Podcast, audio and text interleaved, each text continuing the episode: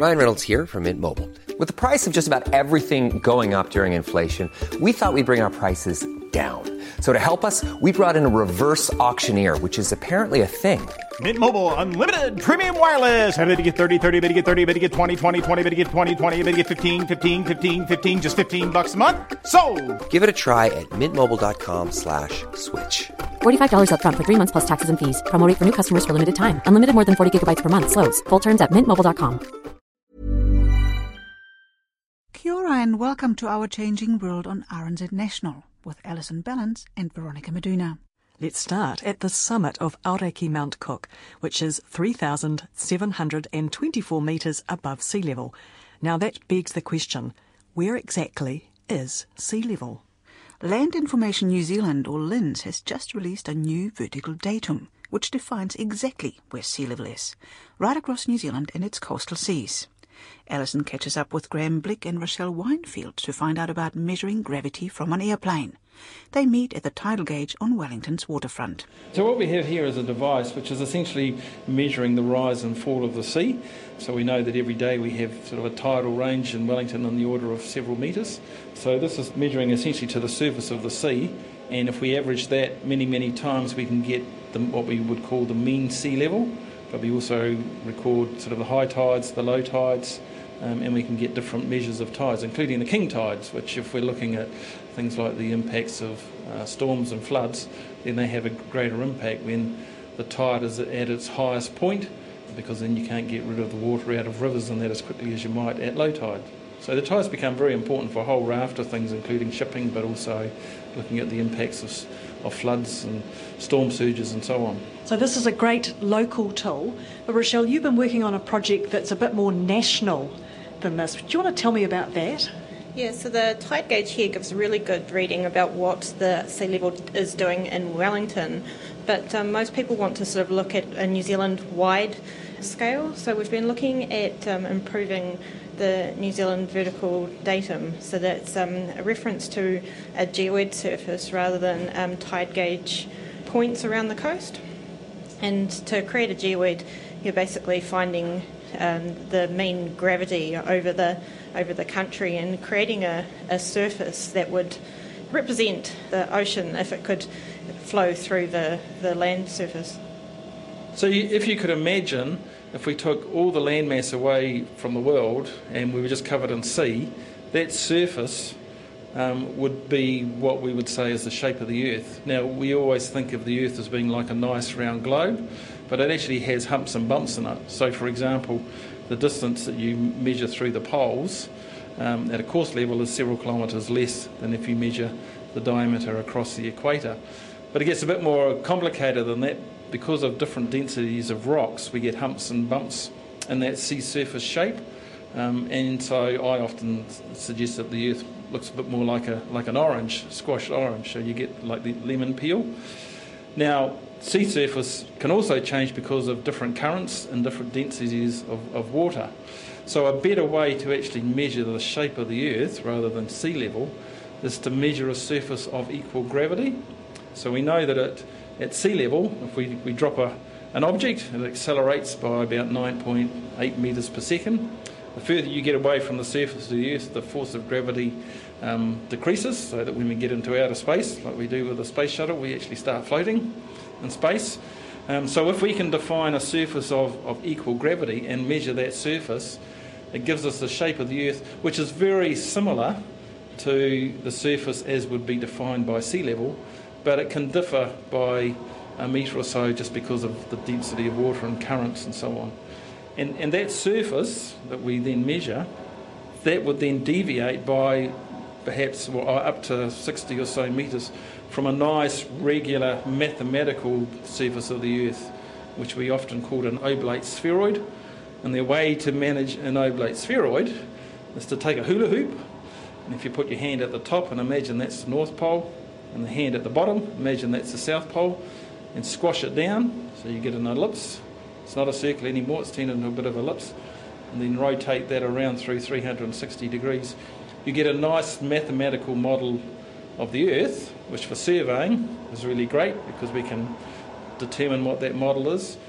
But then this gravity model, this or the sea level model, will deviate from that nice mathematical surface by perhaps fifty or sixty metres. And it's that surface that we want to try and measure more accurately, because if you use devices such as G P S and get a height from a G P S receiver, it will be in terms of a nice mathematical model, because the satellites are orbiting at twenty-two thousand kilometres away, and we have to have a nice mathematical model.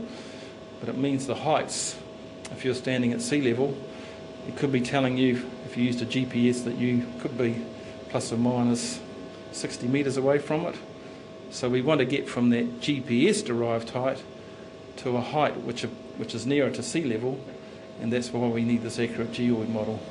Okay, so the vertical datum that Rochelle was talking about, it's in a sense your zero baseline, and everything then is either something centimetres or metres above that or centimetres and metres below that.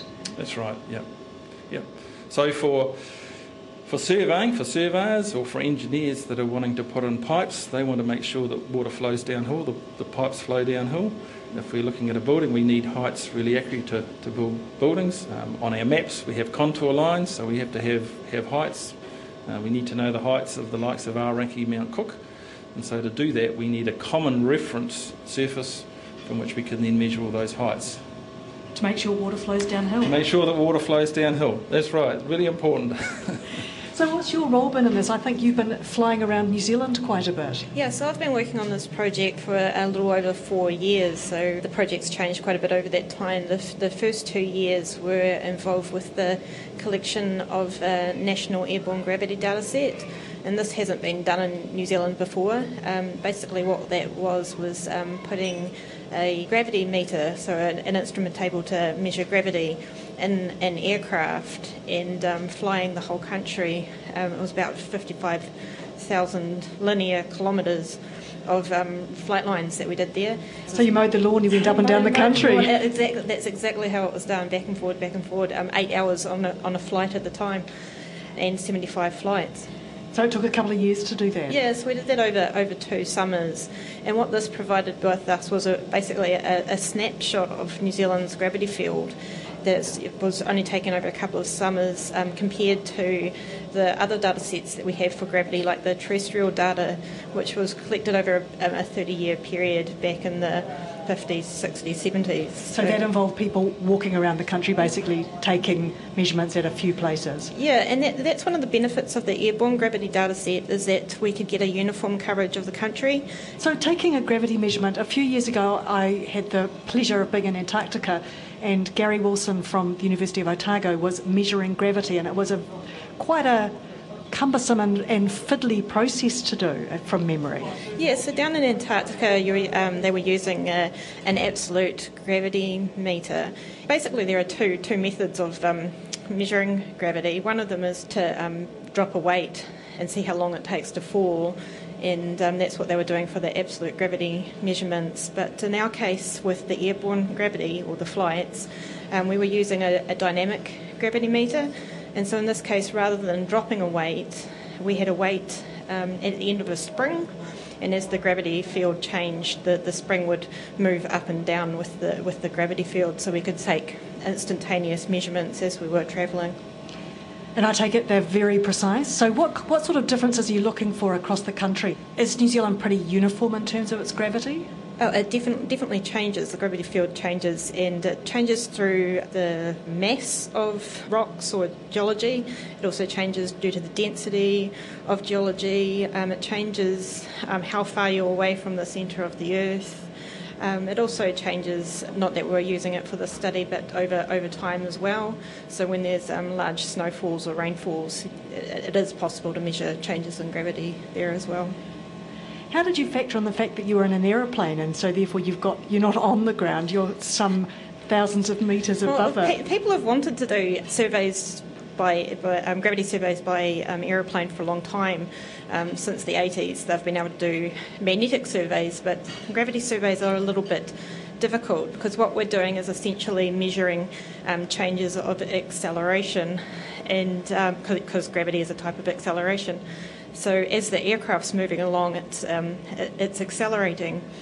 So um, it hasn't been until the advent of, of G P S and of, of G P S at the second real-time kinematic level that we were actually able to use the, the G P S measurements to remove the effects of the aircraft from the gravity signal. So G P S is useful there to sort of just subtract the, the aeroplane, really? Well, also G P S is, is the cause of the problem as well. So prior to, to G P S, the way that you would get a, a, a height is by um, precise levelling. Now, precise levelling is quite a um, time-consuming and costly process, and again, it's easy to access areas, so at the moment it's mainly along roadways. But um, G P S means that we can get a height, uh, we can take measurements everywhere and we're not constrained to those height, height networks. Unfortunately, to be able to use a um, G P S measurement to, to find out which way um, water will flow, you need to have this, this geoid model to make a correction, and you can't make that geoid model without, without um, G P S. So that is the cause and solution to all of our problems. So this vertical datum that we now have, that's it's a very accurate data set, and it will stand us in good stead for a few years to come? Yes, so the, the accuracy of, of this new datum has an accuracy of about two to three centimetres. So for a lot of applications, including engineering, that will enable um, surveyors, engineers to be able to, to use this, this system for, for subdivisional design work, for a lot of development work. Um, but equally important, if you look at it from a global perspective, to have these very stable, accurate reference frames are really important to, to monitor global change. Um, to have a stable reference frame is important if you want to measure sea level um, around the world and compare it, because you need to have some kind of global reference frame to do that. So what we're doing in New Zealand will, will contribute to um, what we call global geodesy, global reference frames, to look at global change, the impacts of sea level rise, the impacts of potential melting of the ice sheets, of, uh, I guess, more severe weather events that we're going to see in the future. So there are many, many applications that, that we can use this reference frame for into the future. So, Rochelle, you spent two years collecting the data. You spent another couple of years getting it into shape to be released. Yeah, so we spent, um, my, myself and a, um, we had a PhD student who um, won a scholarship at Victoria University. Uh, we, we worked on processing the, the data, compiling it, and um, basically creating creating the, the geoid model, which is the, the reference surface for the for the vertical datum, and it's um, just the number of, of points there. When we were doing the final calculations of the geoid, it was it was actually taking up to two weeks to um, to do the full calculations. So um, there was quite a lot of data there to process. And that's now a publicly available data set for people. Yes, I think that's really important. So the, the gravity data set that we collected for our purposes has been to derive this geoid model, uh, but it also has many, many other applications. So already we've had interest from people in the, in the geological community, because the change in gravity also tells you something about the subsurface geology, and from that we can tell something about potentially where there are minerals or, or maybe oil. So there's already been this interest in the actual gravity data set itself. And, um, and the policy that the LINZ has and, and the government has is to make these data sets uh, openly available for anyone who wants to use it. So collect once, but use it many times. At the launch of the vertical datum at LINZ, I catch up with some geologists. They're particularly interested in the gravity data. So G N S Science have been collecting gravity for decades. We are an institution that uses gravity data for understanding the structure of the Earth. Gravity is fundamental to exploring the Earth. Whether you're interested in uh, geothermal fields or earthquake faults or um, basins which might have minerals of interest in them, uh, these things are likely to produce a, an anomaly in the Earth's gravity field that you can use to tell you something about the things you're interested in. So anyone who is interested in um, exploring the Earth for whatever reason now has a, a very good benchmark starting point to begin their investigation. It's a beautiful data set because it both has onshore and offshore components, and the other beauty about it is that it's a regular data set collected with one metre.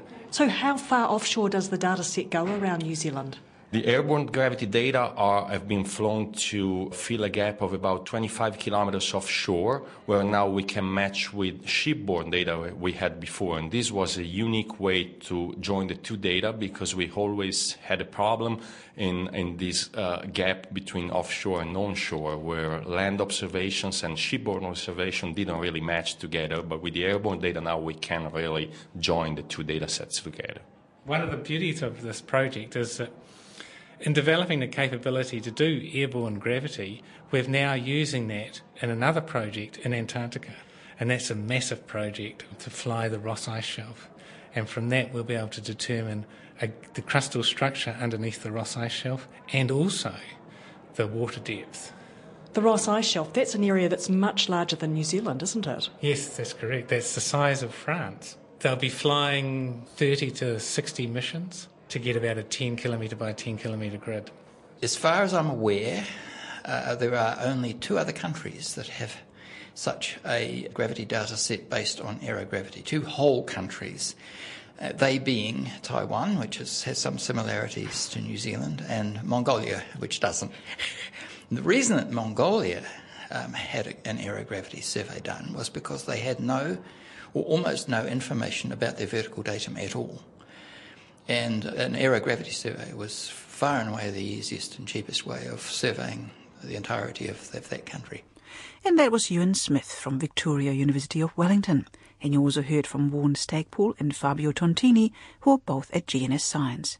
Graham Blick is Chief Geodesist at LINZ, and Rochelle Winefield is a geodetic surveyor also at LINZ. Thanks for listening to this Our Changing World podcast.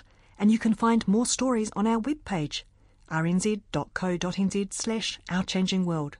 Ka kite anō. Botox Cosmetic, out of botulinum toxin A, F D A approved for over twenty years. So, talk to your specialist to see if Botox Cosmetic is right for you.